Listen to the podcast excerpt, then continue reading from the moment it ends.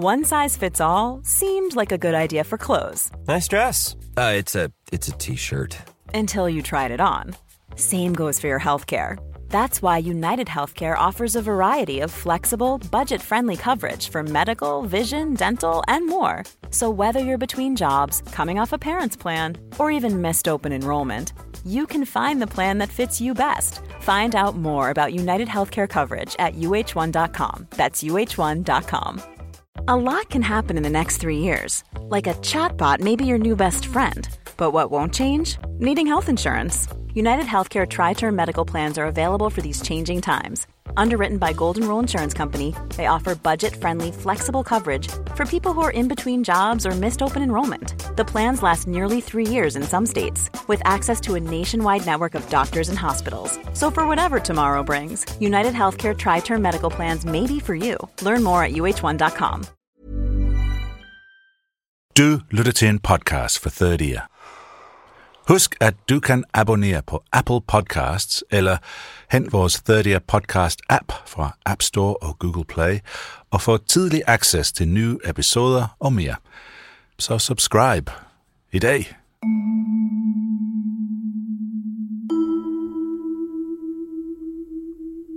Det her er femte kapitel i serien Konspirativ Kærlighed.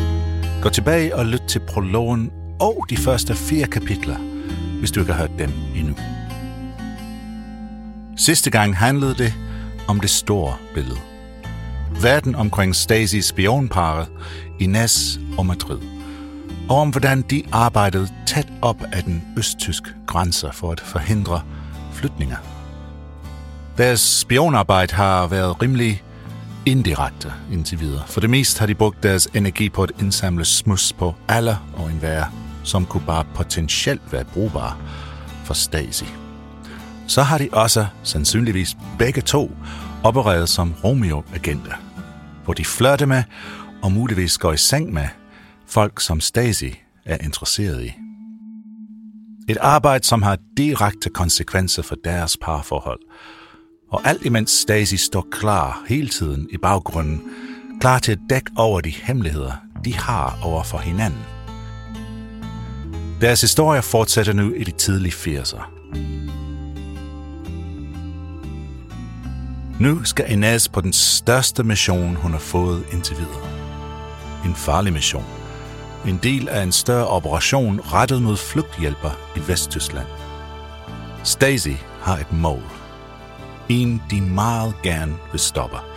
En kriminel menneskesmugler med et stort kriminelt netværk, som virker til at række over det ellers uigennemtrængelige jerntæppe mellem øst og vest. En mand, som Stasi har givet et kodenavn, som viser, hvad de synes om ham. Hans kodenavn er Parasit. Mere om Arns fortsætter i næste historie, hvor vi slapper. Og historien starter på en stille vildevej tæt på Hamburg.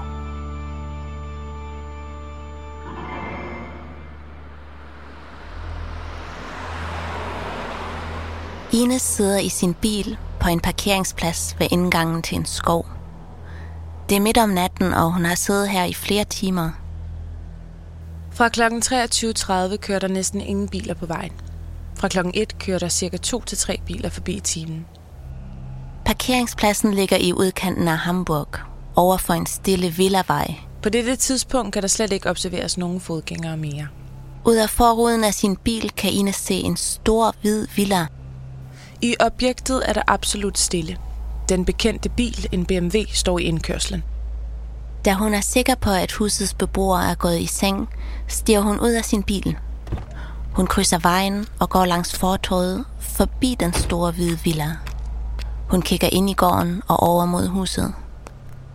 Når lyset er slukket, kan man færdes ved målobjektet uden komplikationer.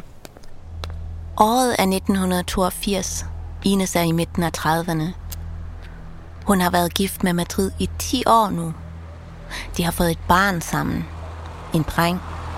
Og mens Ines går rundt her i villakvarteret i udkanten af Hamburg midt om natten, er Madrid hjemme og passer sønnen. Ines udfører en kompliceret og meget tidskrævende opgave, som er yderst vigtig for vores organ. Agenten blev indgående orienteret om farerne ved en eventuel dekonspiration. Det virker til, at Ines er på en kompliceret og farlig opgave. I rapporterne fra den tid er der et navn, der går igen. Parasit. Hverken Parasits eller hans kones bil står i garagen. Bilerne er derimod frit tilgængelige. Det er ham, der bor i den hvide villa. Klokken 22 kører den blå Audi ind, som Parasits datters kæreste på det sidste har brugt. Klokken 22.30 ankom der en grøn folkevogn og en Fiat. Ines virker til at gå meget op i bilerne, der holder i hans indkørsel. Brugerne af Audi'en og folkevognen talte i en længere periode sammen på gårdspladsen. Når jeg bladrer lidt længere frem i rapporterne, står der noget om en kriminel bande, som Parasit er leder af. Dem, der besøger ham sent om aftenen, er medlemmerne i Parasits bande. Parasit forlader aldrig huset efter mørkets frembrud. Det er vigtigt for ham at opholde sig på sin bopæl fra kl. 19. Selv når han er inviteret ud til middag og lignende, overholder han disse tider. Når han mødes med andre bandemedlemmer, har han altid en ledsager ved sin side. Om morgenen forlader han sjældent sit hus inden klokken 9 eller 10. Det er ikke længere muligt at bestemme faste afgangstider. Ofte kommer han tilbage efter kort tid og opholder sig derhjemme, også i dagstimerne. Han skifter ofte sin omgangskreds, det vil sige de personer, som han umiddelbart har fast kontakt med. Det kunne bekræftes, at han selv skaffer kokain, også til eget forbrug. Parasit er bandeleder. Og så er han sådan en, der til syneladende kan organisere et overfald. Den 14. maj om natten parkerede der for første gang en grøn Ford Escort foran huset. Brugeren af bilen er hidtil ukendt. Den var der også den 8. juni. Den nat havde Parasit besøg af tre mandlige personer, da han organiserede overfaldet. Manden, som Ines overvåger helt alene midt om natten på en mørk villavej, er en farlig gangster. Og det ved Stasi udmærket. Så de aftaler en kode med Ines, som de vil sende over radioen, hvis der skulle være far på færre. Faretrin i koderadio. Kode branche. Afbryd bearbejdningen af alle opgaver med det samme. Kode sølv. Destruer al operativ teknik og materiale med det samme. Kode guld. Hele familien skal komme til DDR's territorie med det samme.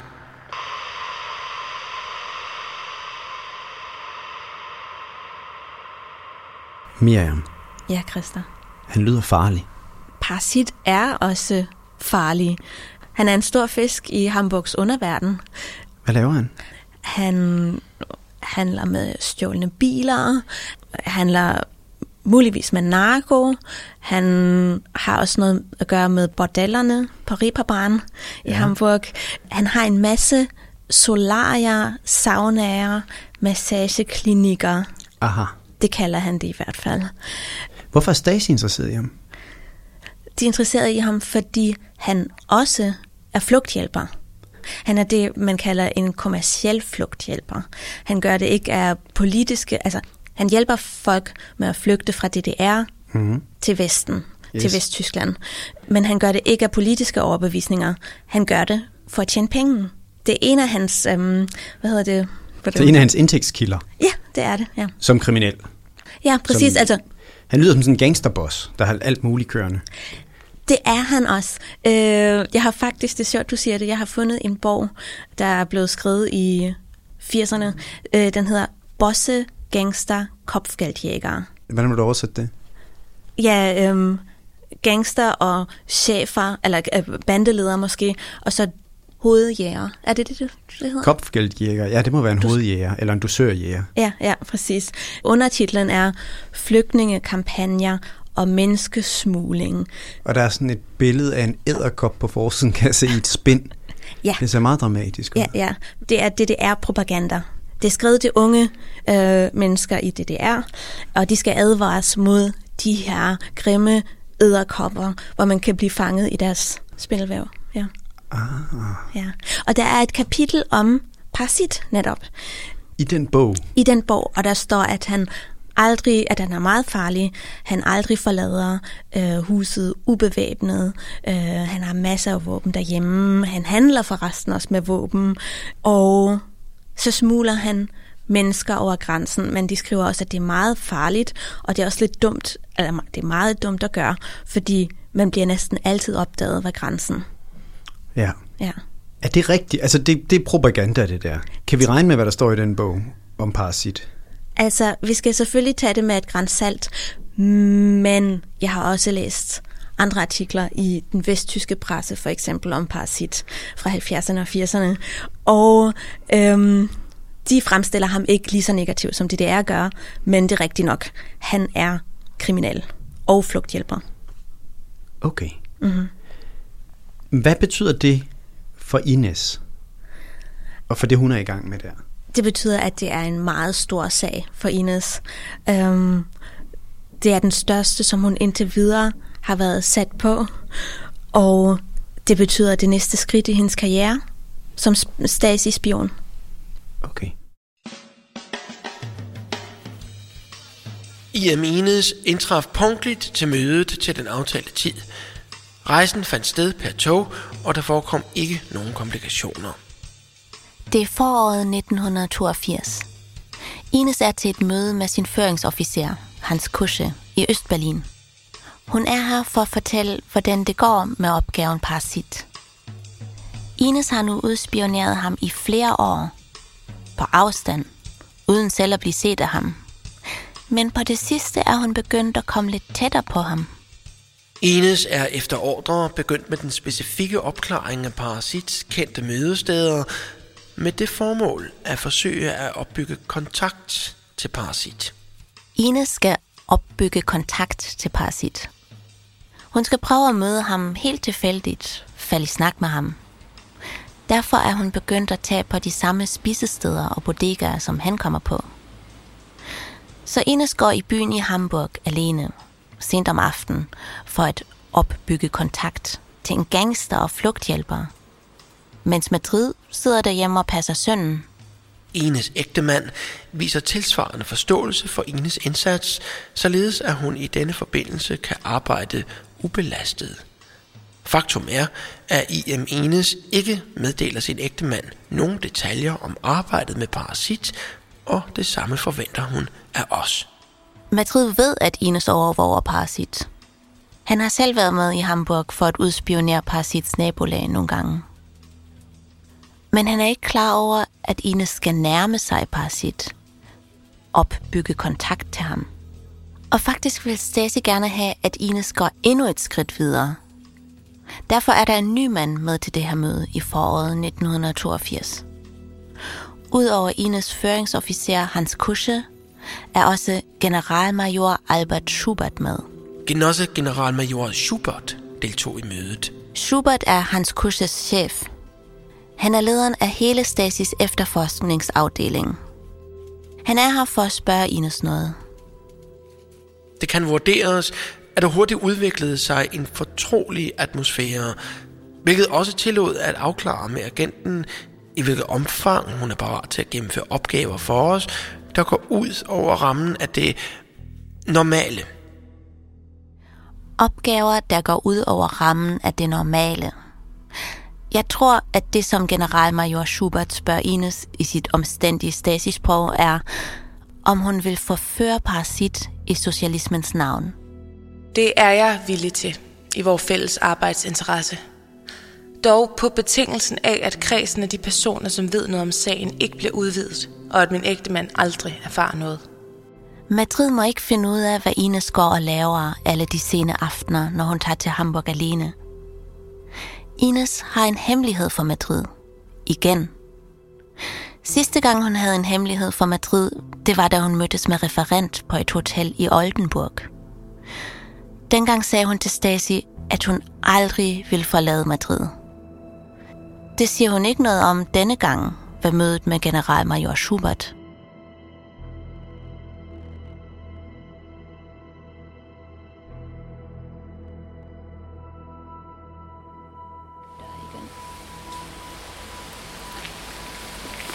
Hallo? Hallo? Jeg er taget til Hamburg. Det ser tomt og lukket og slukket ud. Til et sted, hvor Ines ofte kommer, mens hun prøver at opbygge kontakt til Parasit. Det ligger i udkanten af Hamburg, tæt på en skov. Det er sådan en, en flad bygning, og der er en stor hæk rundt omkring, så jeg kan faktisk ikke se så meget. Det er en græsk restaurant. Taverna Metikos hedder den. Nu prøver jeg at gå rundt bagved. Vent lige, Miriam, Ja. hvor er du henne her? Jeg er øh, tæt på en skov i udkanten af Hamburg, og jeg står uden for en restaurant. Aha. Det er faktisk en restaurant, som Ines og Madrid har drevet på et tidspunkt i, i starten af 70'erne. Og det var efter Hof Rodstoffer Bæk, deres hotel øh, uden for Travemünde, lukkede. Lukkede Hofrudstoffer Bæk? Ja, Det har jeg ikke læst om. nej, øhm, men du ved godt, Madrid havde en meget høj gæld, Ja, og den kørte ikke særlig godt. Der kom ikke særlig mange gæster på det hotel. det begyndte at gå bedre, sådan som jeg forstod det. Ja, men åbenbart var gælden bare for høj, så de blev nødt til at lukke det. Eller de kunne ikke føre det videre. Aha. Så de fandt en anden restaurant. Det var en restaurant, ikke et hotel. Her, uden for Hamburg. Den hed Waldpavillon dengang. Og de havde, faktisk havde de en del hoteller og restauranter i, i Nordtyskland i løbet af tiden. Hvor de, hvor de laver det samme, som de gjorde på Hofrudstoffer Bæk, eller hvad? Ja, de aflyttede deres gæster og sendte båndoptagelserne til, til Stasi. Præcis. Men det er faktisk slet ikke grunden til, at jeg er her. Øh, grunden til det er, at denne Waldpavillon, som den hed dengang, mm. kommer til at spille en stor rolle her, 10 år efter Ines og Madrid havde den. Nu spiller den lige pludselig en rolle igen i deres liv. Det er en græsk restaurant. Taverna Metikos hedder den. Nu prøver jeg at gå rundt bagved. Taverna Metikos ligger kun få hundrede meter fra Parasits hus. Jeg kan banke på her. Det er et af de få spisesteder herude. Det er den restaurant, der tidligere hed Waldpavillon, og som Ines drev sammen med Madrid i starten af 70'erne. Så Ines har en rigtig god legende for at komme her i 1982. Hun er nysgerrig på at se, hvad der er blevet af hendes gamle Waldpavillon. På grund af agentens legende og hendes optræden, er det lykkedes hende at opbygge en meget god kontakt til den nuværende indehaver, en græsk statsborger. Ines begynder at komme jævnligt på Taverna Mythikos. Det viser sig, at den græske vært kender Parasit godt. Han er stamgæst der. Og Ines kan fornemme, at verden, grækeren, rigtig godt kan lide hende. Det bruger hun til sin fordel. Hun flørter med ham for at komme tættere på Parasit. Selvom han er gift, forsøger verden at opbygge et intimt forhold til agenten. Dette bliver indtil videre udnyttet af agenten for derigennem at opnå operativ information om Parasit og eventuelt at opbygge kontakt til Parasit selv. Her er menukortet. Man kan spise schnitzel af forskellige art, og salat med steak og feta. Taverna Mythikos er der ikke mere. Det er blevet til en tysk restaurant. Men jeg ved, at grækeren også havde en anden restaurant inde i Hamburg.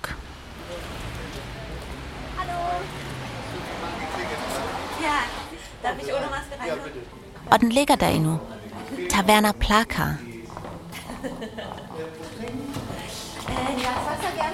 Grækernes søn Antonios har overtaget restauranten. Haben Sie Ihren Vater erreicht? Hans far, grækeren, er for længst gået på pension. Han er over 80. Es wäre spannender, wenn, wenn wir ihn direkt anrufen.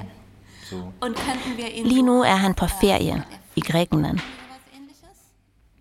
Antonios ringer til ham. Έλα, Αντώνη. Γεια σου, γεια σου, να. Γεια σου, Αντάκος. Hallo. Hallo, hier ist Miriam Arns. Können Sie mich jetzt hören? Ich bin hier bei Toni. Ja, Im mit Rest- dieser Stelle nicht so gut tun. Der er dårlig forbindelse til Grækenland. Sie hören mich nicht so gut? Jetzt geht das, geht das ein bisschen besser. Okay, okay, dann versuchen wir es mal so. Also, ähm, Ihr, Sohn, Ihr Sohn hat Ihnen ja schon erzählt. Jeg vil høre fra grækeren, om han kan huske Ines.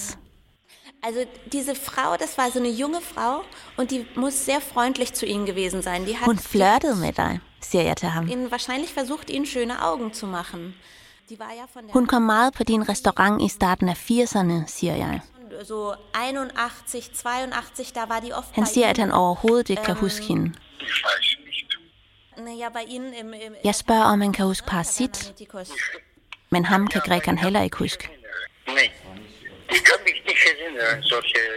Weil wenn ein von Stasi wäre, ja, Enten kan han virkelig ikke huske Ines og Ihnen eller også så har han ikke lyst til at indrømme over for sin søn, at han engang i 80'erne havde en flirt med en ung kvinde, der kom på hans restaurant. für die ähm, DDR gearbeitet, für die Stasi. Men hvis grækeren havde husket, eller hvis han havde haft lyst til at huske de mange aftener, hvor Ines hang ud på hans restaurant, så ville jeg gerne have talt med ham om en særlig aften i 1982. Die war, wenn ich sowas erlebt hätte, das wäre so bekannt. En aften, som jeg har læst om i rapporterne. Also da, Dankeschön. Ja, so. Ciao, ciao. tschüss, danke. Ines kommer rigtig meget på Taverna Mythikos i 1982. Hun flørter med grækeren, mens hun venter på Parasit. Og så en sen aften, mens grækeren går og lukker sin restaurant, sker det. To gæster træder ind ad døren. Ines genkender dem med det samme. Det er Parasit og hans kone. Fredag kl. 0.15 viser objektet Parasit sig sammen med sin kone. Parasit er ikke særlig stor. Han har et rundt ansigt og en lille mave, der får skjorten til at spænde. På en af hans fingre sidder der en stor guldring. Grækeren hilser hjerteligt på dem og tager stolene ned igen fra det ene bord. De fire sætter sig ved bordet. Grækeren, Ines, Parasit og hans kone. Ines rapporterer ordret, hvad der bliver sagt. Hvordan går det? spurgte grækeren. Godt, svarede Parasit. Har du ikke set min nye bil? Jeg er startet i stor stil med Sydamerika-forretninger. Pengene ruller bare ind. Grækeren sagde til Parasit. Knivene sidder løst i Sydamerika. Når du vågner om morgenen, kan det godt være, at du har en kniv til at sidde mellem ribbenene. Hvor til Parasit svarede, Du tror vel ikke, at disse undermennesker vil stikke mig ned? Hellere vil jeg nakke otte af dem. Derudover vil de aldrig gøre os tyske herremennesker noget, fordi de har brug for os. Mens Parasit ævler løs om herremennesker og undermennesker, sagde Ines sit snit til at komme ind i samtalen. Hun afbryder ham. Ines spurgte, Jeg spurgte, hvad sælger de dernede? Parasit svarede, Jeg køber og sælger alt. Har de noget, de vil sælge? Parasits kone siger ikke rigtig noget i løbet af samtalen. Parasits kone er en absolut bleg type, som underordner sig sin ægte mand. Hun smilede bare til alle hans udsagn og deltog aldrig i samtalen. Parasit sagde til grækeren, Jeg har helt andre slags fjender. De sidder et andet sted. Jeg fik forleden et opkald, hvor der kun blev sagt, jeg nakker dig, dit svin. Grækeren svarede, jeg ved, hvem der har ringet til dig. Hvortil Parasit svarede, hvem?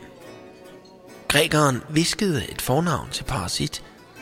Parasit udbrød, denne Den møg- møghund skal få et par ørefiner fra mig. Så er han væk, den dranker. Parasits kone sagde, Nå ham, og grinte. Da Parasits kone rejser sig og går ud mod toilettet, blinker Parasit til Ines og smiler et lusket smil. Ines smiler tilbage og skåler.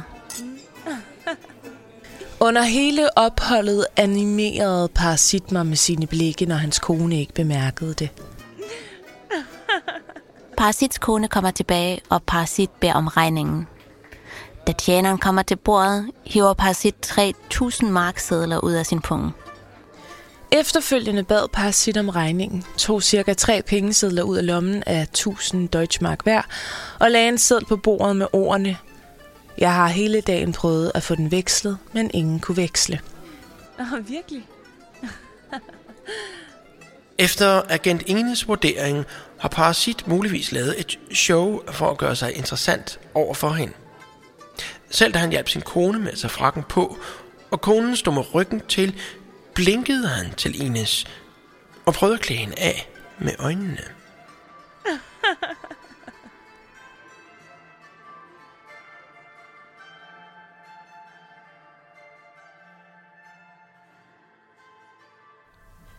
Miriam, Ja, Christa. jeg vil gerne snakke om Parasit, og så om Stasis planer om at slå ham ihjel.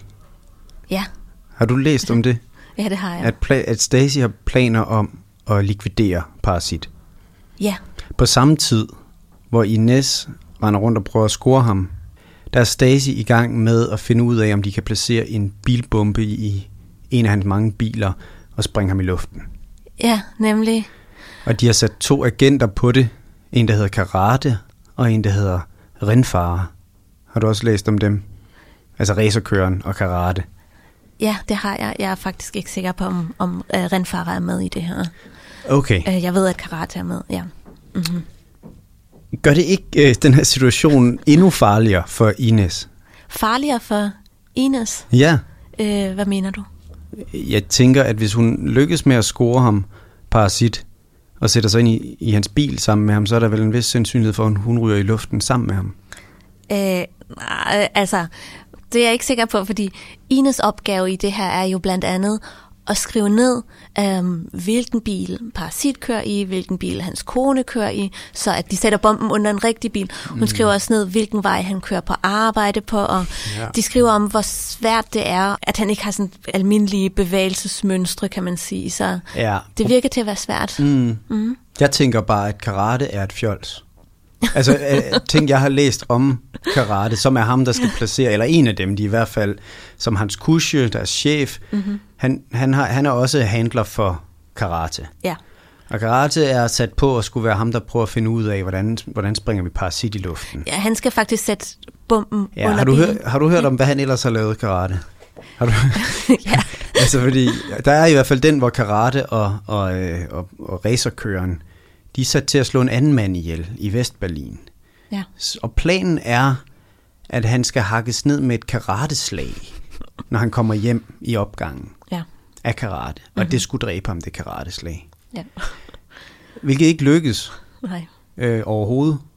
Så racerkøren springer frem med den pistol, han har, han har taget med, og så slår han ham i hovedet med pistolen, hvilket gør, at magasinet på pistolen falder ud, så han ikke kan skyde ham bagefter, og så stikker de af, og manden bliver liggende med en bule i hovedet. Altså, det, det, ja. det, det er den type af agenter, han har sat til at gøre det.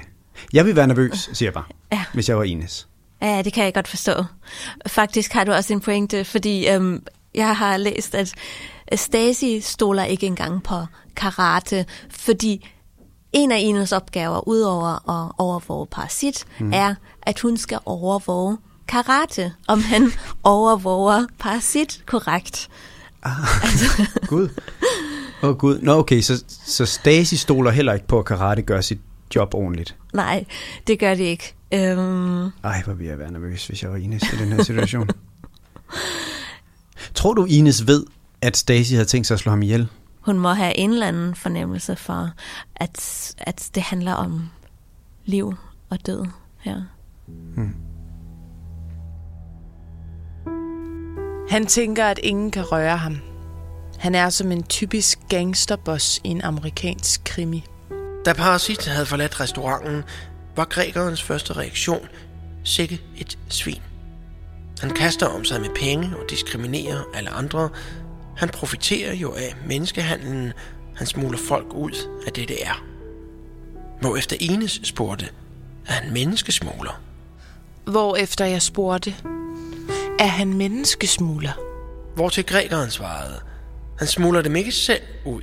Det beskidte arbejde lader han andre gøre. Ved de ikke, hvem han er?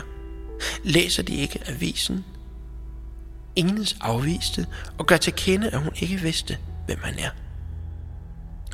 Grækeren forklarede. Se, ham der ringede og sagde, at han ville nakke ham, det var et familiemedlem af en kvinde, hvis mand arbejder for Parasit. Han blev taget i DDR, da han prøvede at smule folk ud. Parasit har ikke engang givet hans kone de par tusind mark, som manden skulle have fået i løn. Så nu er konen og børnene på støtten. Jeg ser dem. Hvis han bliver nakket, så er folk her sikkert ligeglade. Jeg sagde, og hvad laver politiet så? Grækeren svarede, lokalpolitiet ved alt det her og dækker over ham. På det sidste er det blevet for varmt for ham herhjemme, og han er startet i stor stil med våbenhandel i Sydamerika for CIA.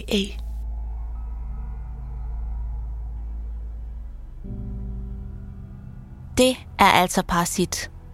Den kriminelle menneskesmugler, som Stasi kalder ham. En ret ubehagelig fyr, vil jeg kalde ham. Manden, som Ines er blevet sat til at forføre. Hun nåede ikke at forføre ham i aften, men det var heller ikke helt meningen, at hun skulle. Endnu. I overensstemmelse med nuværende status af arbejdet, skal Ines ved lejlighed udbygge kontakten til Parasit. Men hun skal lade Parasit tro, at det er ham, der tager initiativet til deres kontakt. Agenten skal forholde sig på en måde, som gør hende interessant for Parasit, således at det under ingen omstændigheder bliver til en engangsbegivenhed. Hendes opgave er ikke et engangsknald med Parasit. Hun skal langsomt opbygge et forhold til ham, gøre sig interessant for ham, møde ham igen tilfældigt, og lade Parasit få fornemmelsen af, at det er ham, der forfører Ines, og ikke omvendt. Sammenfattende kan det vurderes, af agenten gennem en høj indsats og velgennemtænkt logisk handling har kunnet skaffe operativt værdifulde aspekter til den videre bearbejdning af parasit.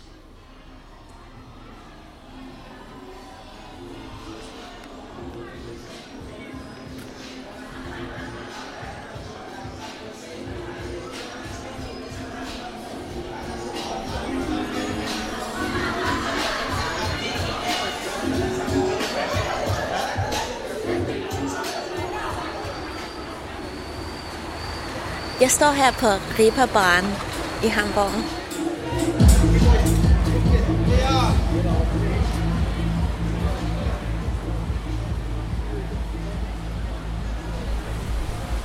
Jeg er lige kommet ned af øhm, en vej, der hedder Große Freiheit, hvor der bliver spillet høj musik, og som er en gade, hvor der ligger masser af stripklubber, natklubber. Altså, det er billige drinks, fulde mennesker, liderlige mænd, prostituerede. Det er stofmisbrug. Jeg har lige set en mand uden ben på et skateboard rulle forbi. Der er rigtig mange hjemløse. Jeg vil sige, det er et meget råt og grimt sted. Jeg er taget på Reberbaren for at finde en særlig bar. Café Møller hedder den. En bar, hvor mange kriminelle hang ud dengang. Så det gjorde Ines også. For tilfældigt at støde på Parasit. Helt præcist er adressen Nobis Tor 4. Og her har Ines så siddet på en café, som ikke var sådan en hyggelig en af slagsen, men som var en, der åbnede klokken 6 om morgenen og lukkede klokken midnat eller klokken 3 om morgenen, øh, hvor, hvor de prostituerede og alfonserne og alle andre, der arbejdede på Reeperbahn, kom ind. Men der har Ines så siddet ind alene og ventet på, at Parasit skulle dukke op. Ines har allerede mødt Parasit en gang, så nu gælder det bare om at møde ham igen. Og tage det næste skridt. Tag en drink sammen eller to, eller hvad hun nu kunne finde på. Det er sådan her Romeo-agenter opererer. De venter i timevis på, at de tilfældigvis støder på deres mål. Der kommer lige nogle fulde danske turister forbi. Hvis jeg havde stået lige her i 1982, så havde jeg set Ines gå forbi mig og gå ind på Café Møller.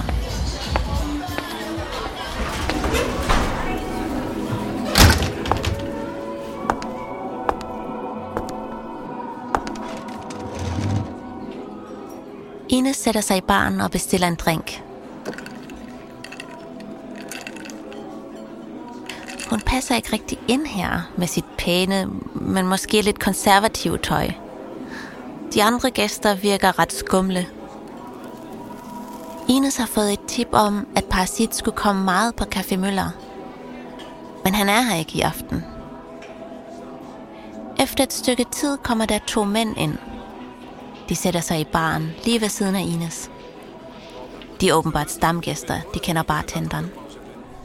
Og Ines, med sit ualmindeligt store talent til at tale med folk, falder i snak med dem. Hun får dem til at fortælle hele deres livshistorie i løbet af nogle få timer. På Café Møller lærte agenten to mandlige personer at kende, som efter agentens vurdering eventuelt kunne være af operativ interesse for vort arbejde. Den ene arbejder som en slags visevært på et bordel og tjener ikke særlig godt. Derfor er han altid på udkig efter muligheder for at tjene lidt ekstra. Han får en provision for alle de kvinder, som arbejder på bordellet. Det vil sige, hvis en kvinde tjener 200 mark, så går 4 mark til ham. En kvinde tjener på bordellet gennemsnitligt 600 mark om dagen. Udover denne ikke særlig store indkomst, er der ikke noget, som han ikke vil gøre for at skaffe flere penge. Han kommer hver dag på Café Møller sammen med de prostituerede fra bordellet. Den anden mand, viseverdens ven, har hverken et fast job eller et sted at bo. Han lever af kriminalitet. I modsætningen til viseverden har dennes ven ikke nogen sikret tilværelse i Hamburg og lever oftest der, hvor han lige finder nattely. Han har heller ikke nogen indkomst. I stedet for prøver han at skaffe penge gennem kriminel forretning og lejlighedsvist arbejde. Han prøver ligeledes at finde en stilling som visevært på en af de mange bordeller i området. Både viseverden og hans ven vurderes som fordærvede og skrupelløse mennesker. De er begge to homoseksuelle. Begge har den mening, at de med et almindeligt arbejde ikke kan tjene penge nok til at dække deres behov. De to er ikke den slags typer, der leder efter et regulært job. De er den slags typer, der vil gøre alt muligt for at tjene penge. Ines kommer med noget, der kunne lyde som et tilbud. Betyder det så, at hvis man tilbød jer 10.000 mark for at nakke nogen, så vil I gøre det? Da Ines spurgte, om dette i sidste ende kunne føre til, at hvis nogen tilbød dem 10.000 vestmark for at dræbe nogen, om de så ville gøre det, der bekræftede viseverdens mænd. Ine sidder her på Café Møller, omringet af prostituerede, pusher og alfonser, og venter på Parasit. Han dukker aldrig op. Og det lyder som om Ines i stedet for er gået i gang med at hyre to legemordere for Stasi.